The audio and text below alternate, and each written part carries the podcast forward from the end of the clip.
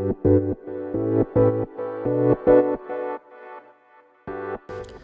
い皆様おはようございます。アラです。このチャンネルでは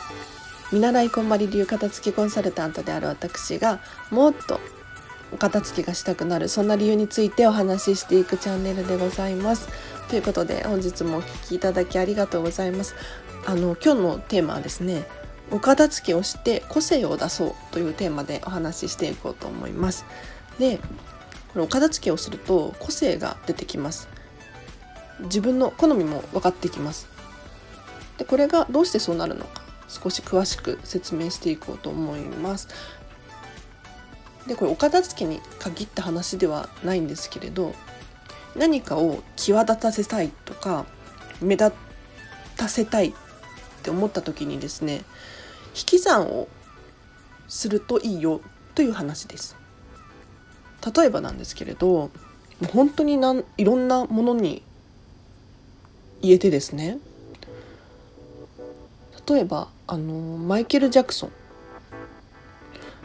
私結構マイケル・ジャクソンのあの衣装すごいなってずっと思っていたんですね。何がすごいかっていうとあの黒のスーツに黒のローファーに白の靴下しかもキラキラの靴下を履いてる時もあります。でこれ何がすごいかっていうと彼がそのムーンウォークをしたりとか足のキレのいいダンスをする時にですね足にその視線を集めやすいんですよ。要するに白の靴下が際立っていて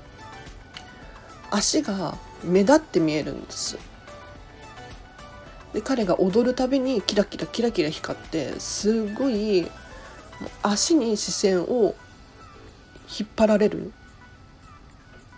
これ何もマイケルがその足を見てって言ってるわけじゃないにもかかわらず自然と足に注目が集まるんですよ。でこれを例えばマイケルが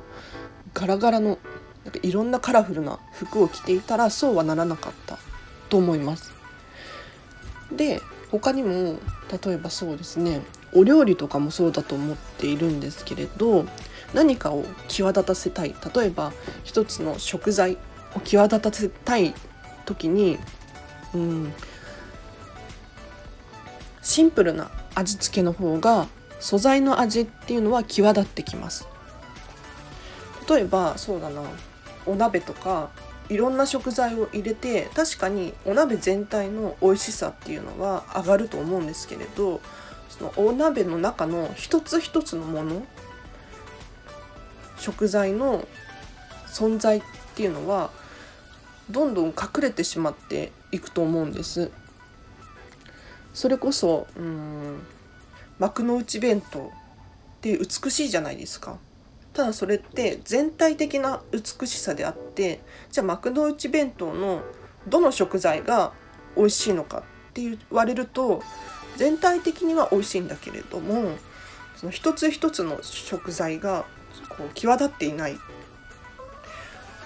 要するにスイカに塩をかけたらスイカの味が際立ちますよね。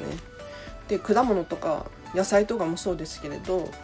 まあ、何もつけなければその野菜の味がダイレクトにするわけですから際立ちます。他にもそうですね。うん本当にあらゆることに言えて音楽とかもそうなんですけれど例えば誰かが歌っている後ろで楽器がたくさん鳴ってしまうと歌も目立たなくなってしまいますし楽器もそれぞれが隠れてしまう。確かに全体的には美しいかもしれないけれど一つ一つはわからない。オーケストラとかはそうだと思いますね。あの確かにそのソロパートとかあるじゃないですか。あれってそのソロが際立ちますよねただそのオーケストラ全体で見たらあそこの誰々さんのバイオリンがうまいとかそういう風にはならないと思うんですよ。他にもたくさんいろんなことに置き換えることができるんですが全てのうん事柄に対して私は引き算をするようにしていて何か目立たせたい時に限ってはやっぱり物の数種類が少なければ少ないほど一つ一つが際立ってきます。なのでお片付けをして、まあ、さらに物の総量っていうのが減ってくるとよりその一つ一つのものが目立ってきてですねようやく自分の個性というか自分らしさっていうのが出てきます。たくさんものを持っている状態は確かに全体的に見たらバランスが取れていて美しいかもしれないんですけれど自分の個性を出すとか自分の好みをきっちり把握するってなった場合にはやはり物の数が少ないほど自分の好みがはっきりしてくると思います。では今日はここまでにします。皆様いかがだったでしょうか？あのやっぱり、うん、お片付けをする前と後では私自身そう感じるんですけれどうん個性が出てきたななんて思います。でそれを自分自身が、うん、再確認できたって思ってます。確かにこれは好きなんだけどうん全体的にバランスが取れてしまっていて際立っていなかったんですよ。昔からなんとなく花柄が好きだったんですね。けれどそのなんとなく花柄が好きっていうだけだったんです。けれど今はもう本当に花柄が好きでむしろ花柄しかないじゃんっていうレベルなんです。花柄のものがこう際立って見えるものの量になったっていうんですかね。なので是非もし個性を出したいとかうん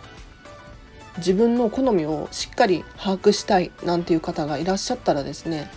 あのどんどん足していくんじゃなくってどんどん引いていきましょう。そうすると個性も自分の好みも分かってきますよっていうお話でした。では皆様今日もお聴きいただきありがとうございました。ちょっと寝起きで初めて撮ってみたんですけどもしかしたらちょっともしかしたらっていうかもう声がガラガラで申し訳ないですが